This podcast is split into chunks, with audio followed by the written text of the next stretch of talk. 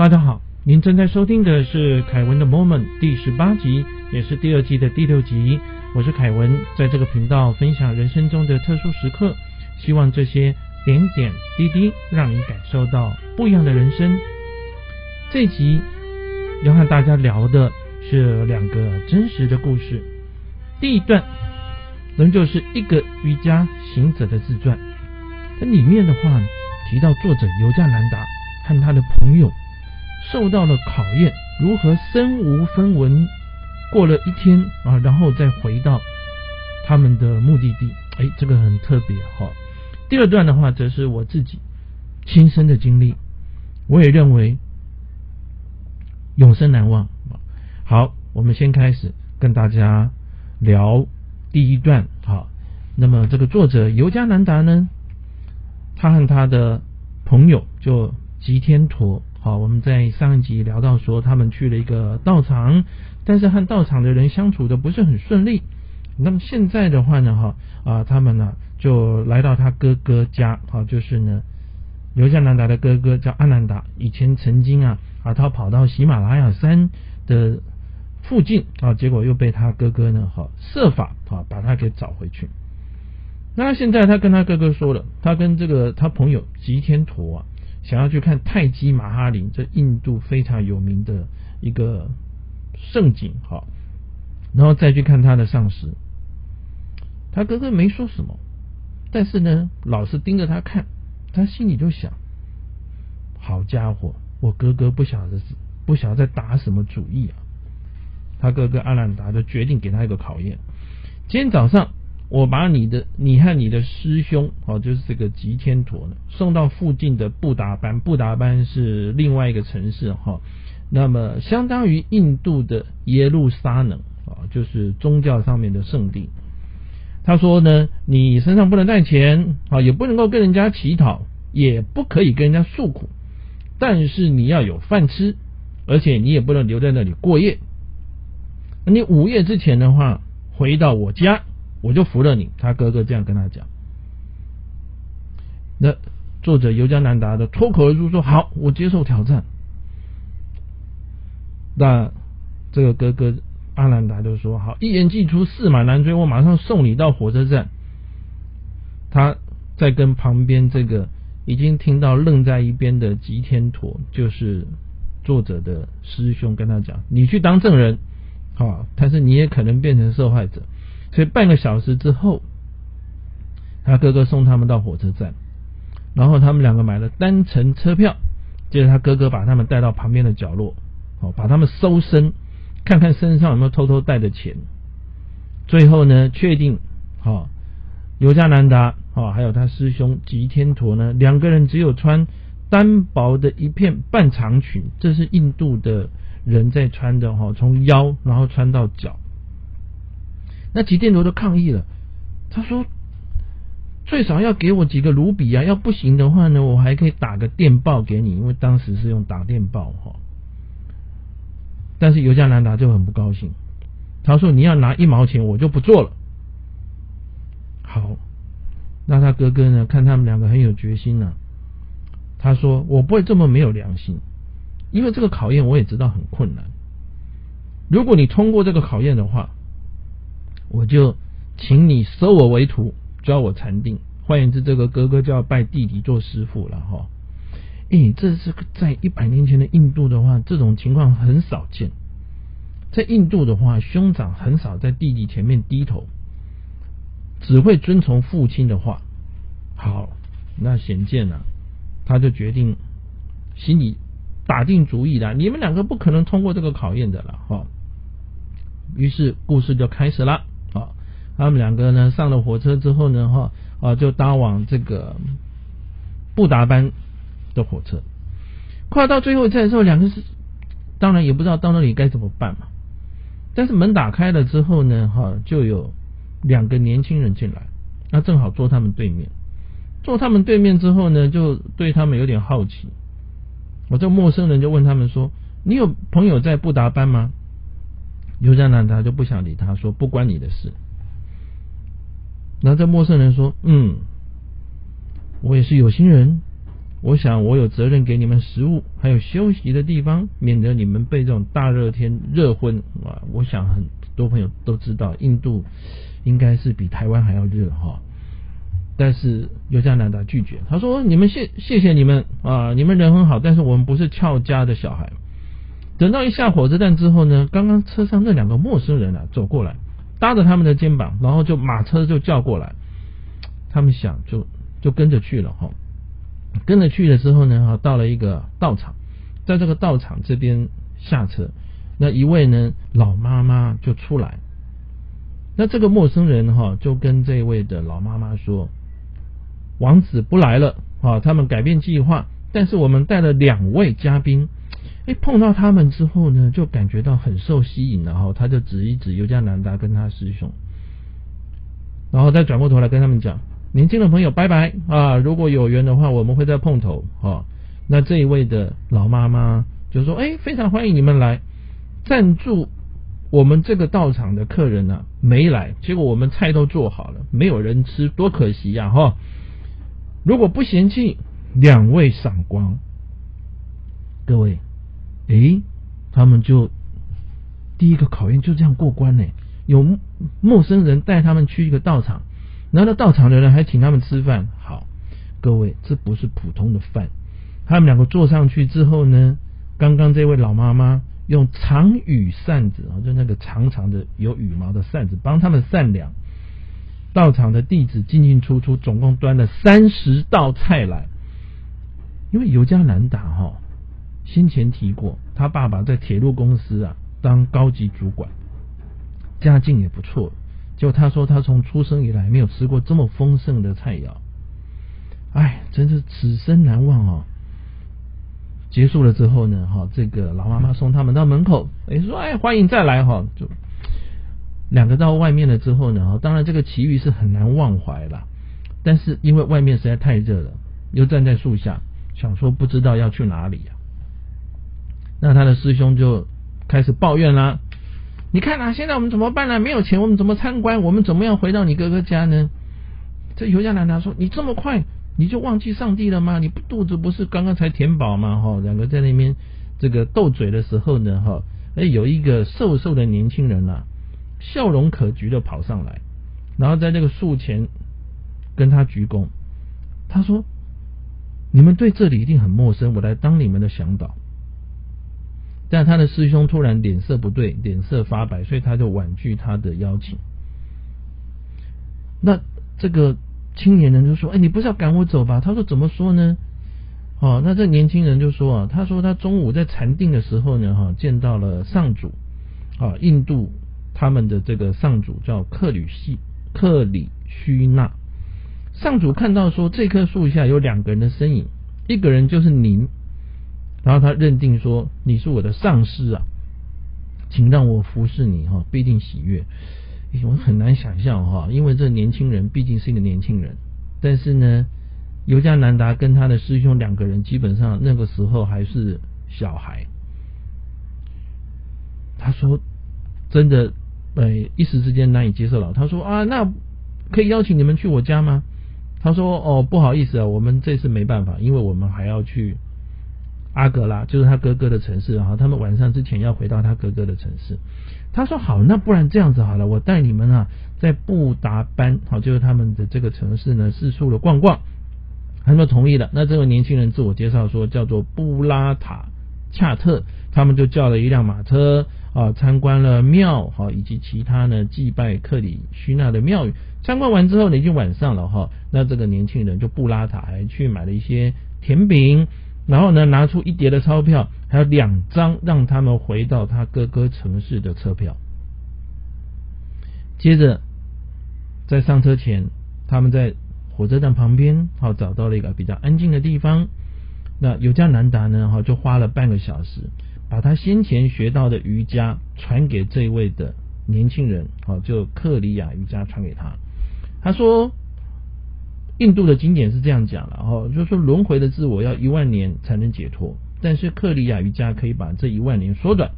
那这位叫布拉塔的年轻人，他觉得很开心，好，他终于啊能够找到这个瑜伽的钥匙哈、啊，然后他们上了火车啊，接着呢哈、啊、就是啊顺利的回到他哥哥家，他哥哥简直没有办法相信啊，他说，当然也是开玩笑了哈、啊，他就问这个吉天陀，他说有没有持刀抢劫呀、啊？哈、啊，吉天陀就把他们一整天发生的事情啊跟他哥哥说，他哥哥说，哎，这是这个世界的供需原则真是不可思议哦。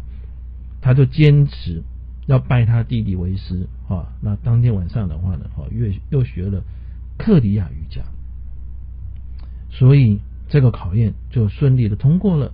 那他的朋友呢，哈，想要回家了，那他想要去找他的上师，结果一算，他离开他的上师是二十八天，但他离开了之后呢，他的上师曾经有跟他讲，四个星期之后你再来。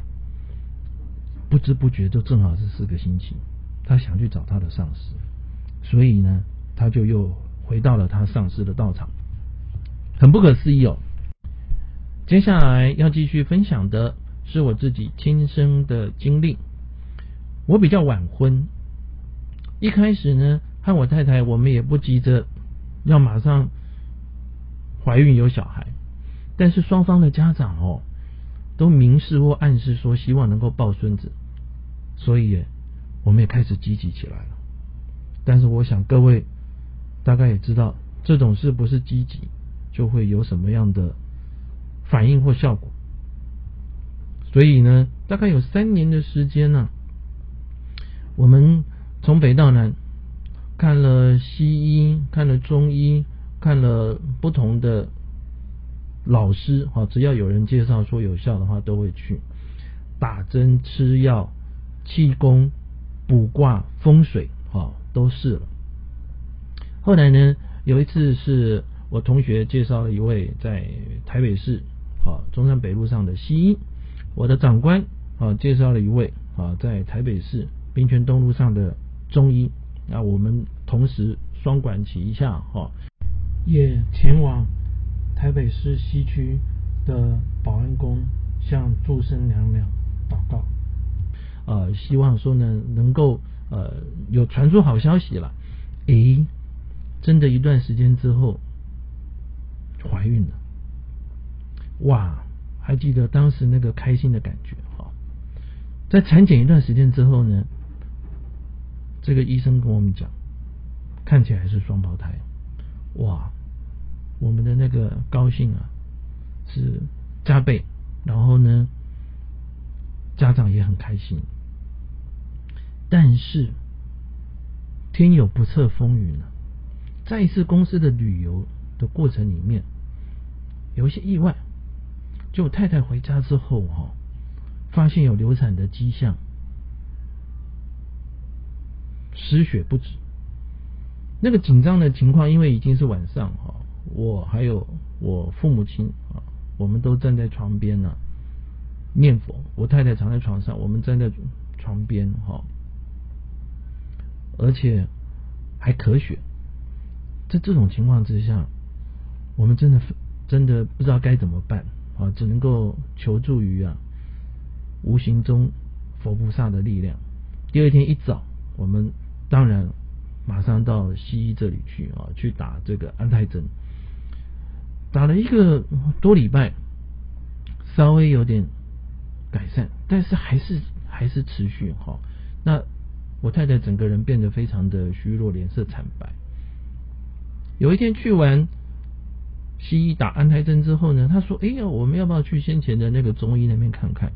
我心里想说：“哎，对啊，也印象中这个中医也有安胎的药。”那我们就赶快坐计程车过去了。过去了以后呢，其实以前那个啊负责挂号的小姐，可能因为人多的关系啊，比较没有什么表情。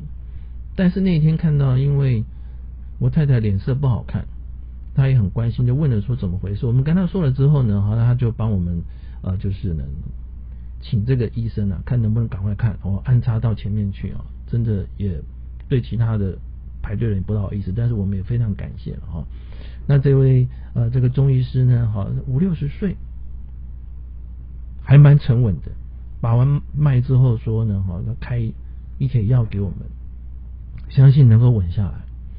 那他还说龙凤胎哦，是龙凤胎，你们好好加油啊！我们当时心里想说，真的能够过这一关哈、哦，就真的感谢感谢老天啊，感谢佛菩萨啊！所以我们就回家了。回家了之后呢，哈、啊，就是服这个中药，哎，第二天真的这个量减少了哈、哦。过几天的话呢，稳下来了，流产的情况消失了。二零二一年啊，在我录音的这一年，这一对的龙凤胎就是我小孩，他们念到大三了，同时呢，也帮我啊来录这个 podcast， 一个是编辑，一个负责画图，好、啊。我心里想一想，想一想这整段的情况，觉得非常的感恩。是谁的力量？我想都有。结婚之后的话呢，觉得说，嗯，也许我们哦多行善事，那么老天爷也会帮助我们。我和我太太透过家扶中心认养小孩。也超过二十年的时间，我们和国内外的小孩结下的缘分是很特别的，也许是祷告生效了，出现了贵人，西医、中医来帮助我们在这个时候遇到困难的时候度过难关。也因为当年的印象实在难以忘怀，后来啊，当遇到有朋友好、哦、结婚后一段时间没有消息，那我就会旁敲侧击的问。那当朋友坦诚的相告说，其实啊他们希望有，但是还没有的时候呢，我就会分享我当年的经验给他们做参考。就在去年二零二零年。疫情之前，一位香港来的朋友，我跟他提了这段的经历，他和他的太太也希望有小孩，但是呢也还没有什么样子的这个结果、哦、正好他太太我也熟悉啊、哦、那么在今年初我接到他的贺年的讯息，然后同时说要跟我讲一个好消息。他说不知道是时间到了，还是之前的努力产生的结果，还是你帮的忙，我们有了小宝宝，已经生下来，抱歉比较晚跟你讲，因为刚怀孕的时候，怀孕几个月，怕有什么意外，我们不敢特别提。哇，这真的是让我非常的开心。另外我也遇到一些朋友，他们结婚，但是真的并不打算要生小孩，甚至有些朋友的话也不打算结婚，对于自己的人生各有安排，也各自精彩。其实这些都是选择，因此最后要跟大家提的心得就是，当我们面对人生中的一些挑战或者是挫折的时候，你想象不到的人会在不可预料的时间或者是没有想到的地方给你帮助。关关难过关关过，人生不就是这样子吗？谢谢您的聆听，请记得订阅并对我们的节目评分。下一集要和大家分享的是尤加南达回去跟他的真正的上师开始生活，而这段长达十年的生活期间，他学习到了什么？为什么能够让他变成一位伟大的瑜伽大师？谢谢您的聆听，也祝大家健康平安，我们下次再会。